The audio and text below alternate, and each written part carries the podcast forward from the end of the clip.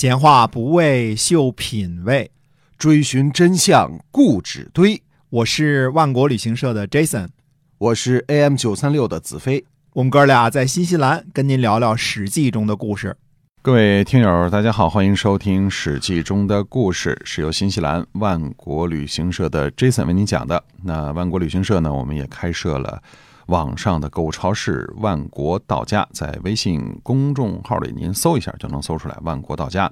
那我们给您介绍一下“万国到家”哈。哎，是的，它主要是把新西兰的特产，比如说水果，像猕猴桃，嗯。啊、还有海鲜、奶粉、酒这些新西兰的特产啊，拿得出手去的这些呢，放在网上，大家都可以随时购买，嗯，哎，保证新西兰的品质啊，这是这是一定的哈这。是一定的，嗯对。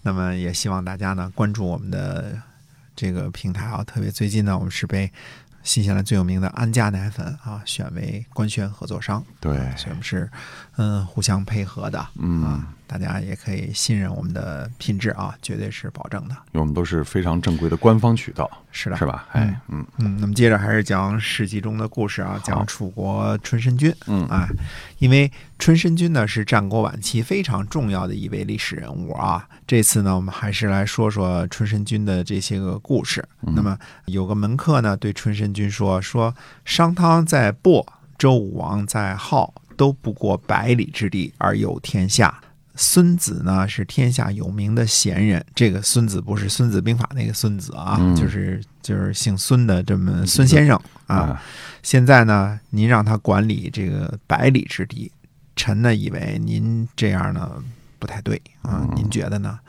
春申君说善，于是呢就派人辞谢了孙子。孙先生呢就离开楚国去了赵国，赵国呢让孙子担任上卿。感觉春申君的心胸不是很宽广啊。哎嗯嗯，结果呢，又有一位门客呢出来了，对春申君说呢，说昔日啊，伊尹离开夏去了商，殷商呢做了天子，而夏灭亡了。嗯管仲离开鲁国去了齐国，结果齐国呢强盛，而鲁国衰弱。有贤人存在啊，您未必不尊崇，国家呢未必不繁荣。如今孙子是天下的贤人，您为什么把他给辞谢了呢？嗯那春申君又说呢善，呃于是呢就派人去赵国呢请孙子回来。当初辞谢不好，但是现在又请回来，也觉得挺怪的哈。中国这话呀，它道理呢东讲也行，西讲也行，嗯关键看你怎么听，是吧？嗯对，呃，这回呢该轮到谁呢？孙子辞谢了。孙子写了一封书信啊，书就是信啊，嗯说麻风病患者呀也会可怜君王。呃，这是一句不恭敬的话，啊说的呢是可怜那些被劫持弑杀的君王。嗯国君年少，自恃才高，没有法术察之奸邪，那样大臣呢就会主断私图私，让杀伐呢都对自己有利，所以呢就会发生废长立幼、废嫡立庶这样不义的行径。春秋里边告诫说呢，说楚国的公子围去郑国出差，还未离境，听说楚王生病，回来探病，就在病榻上呢用头盔的缨子，呃，绞杀了楚王而自立为王。齐国的崔杼呢，老婆漂亮，齐庄公呢与这个老婆唐江啊通私通，呃，崔杼率领自己的党人呢攻击。齐庄公呢请求分一半国家，不被允许；想自己去太庙自裁，也不被允许。结果跳墙的时候呢，被射中了大腿，而最后被杀。呃，后来呢，崔杼立了齐景公。嗯，各位如果一直听着我咱们这节目的话，对于前面这些历史都不会陌生哈。哎，嗯孙子又写到呢，说就说近代吧，赵国重用李队，结果呢，李队在沙丘饿着赵主父，一百天之后呢，竟然给饿死了。卓齿呢去帮助齐国，结果挑了齐闵王的筋，在庙梁上悬着，呃，吊着，一宿就死了。麻风病人虽然全身臃肿，长着脓疮，呃，比较前世呢，还不至于被冒英子绞杀。或者射中大腿，下笔近代呢不至于饿死或者被抽筋悬吊而死。嗯呃，这些被劫持弑杀的君王啊，心神忧愁，形体困苦，比麻风病人可是差多了。这样看起来啊，麻风病人可怜君王也是有可能的。啊，他他这就是写信来恶心春申君的。哎，是的。嗯那么，呃，这样看来呢，这位孙子也未必是个啥太了不起的人物，所以历史上也没什么太多的其他的名声啊。虽然说认为是天下的贤人，呃，就是说你位高权重有什么了不起的哎？麻风病人也是个可能是那个可怜你的人，对吧？嗯这封信呢，水平写的就是文字可以，水平挺差啊，看出来这个人心胸啊非常的狭窄，对吧？呃，就是按照乐毅的所谓“君子绝交，不出恶言”的这个标准呢，这位孙子绝对不是什么君子啊，啊，对对对，对恶心人，恶心人嘛，对吧？啊啊，这故事讲的挺恶心的啊，嗯 其实。那么还有呢，春申君一个故事呢，是讲春申君与汉明的。说汉明啊见春申君，问候了后问了三个月，然后才见到。哦，看来这个面试要排很久的队哈。哎，嗯呃，面试的结果倒是很理想，春申君大悦。嗯嗯，汉明呢还想再面谈一次。春申君说呢，说我已经知道先生了，先生好好休息就是了。那么汉明呢就很不安的问说，想问一句啊，有有些恐慌，不知道主君呐、您比帝尧到底哪个更圣明呢？嗯春申君说：“说先生说的太过了，我哪里能比得上帝尧呢？”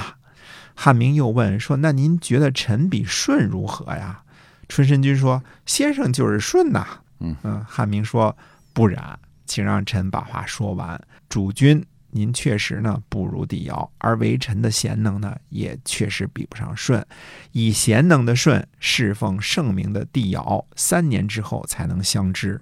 现在主君您一刹那间就赏识了为臣，那就是主君您比帝尧圣明，而臣比舜贤能啊。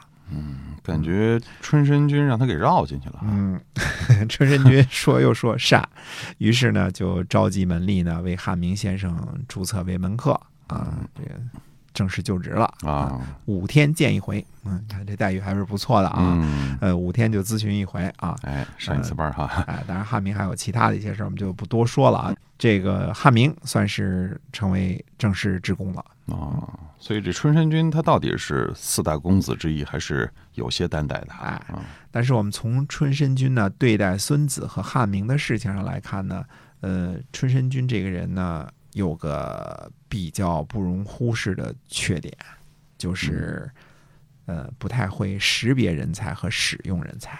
嗯在这一点上呢，比起信陵君和孟尝君来呢，感觉弱不少。啊，啊是，就是比起平原君来，似乎也还差一些。感觉春申君呢是个自己干事儿的人，呃，自己撸胳膊挽袖子自个儿干的老板，嗯啊，不太会借助门客的力量。那么还有一点呢，就是年轻的时候奋斗的春申君呢，个人能力是很强的，呃，做事也是很英明有担当，也很果敢，呃。这分阶段来看的话，可能是拜相之后呢，嗯、富贵太多了，这个歌舞太多了，是吧？嗯 这个美女太多了，对，嗯、好像越来越有一种江郎才尽的感觉。把它给腐蚀了哈。哎啊，嗯，那是不是春申君门下的这个门客素质有问题啊？呃，春申君手下的门客呢，虽然没有什么特别出类拔萃的，但是也不能说全无人才。比如说呢，朱英啊，朱英就是个人才。对，这朱英呢就对春申君说呢，说人家都认为楚国很强大，但是您呢把楚国给治理弱了，我朱英呢却不这样看。先君的时候啊，对秦亲善，二十多年秦国不攻击楚国，为什么呢？因为秦国越过免爱之塞呢，而攻击楚国不大方便。如果从两周借道，通过韩国和魏国来攻击楚国呢，也不太可能。如今就不一样了，魏国亡国呀，呃，也就是丹西之间的事儿，呃，他不能守护许和鄢陵。假如魏国把许和鄢陵割让给了秦国，那么秦兵距离陈丘也就是一百六十里地了。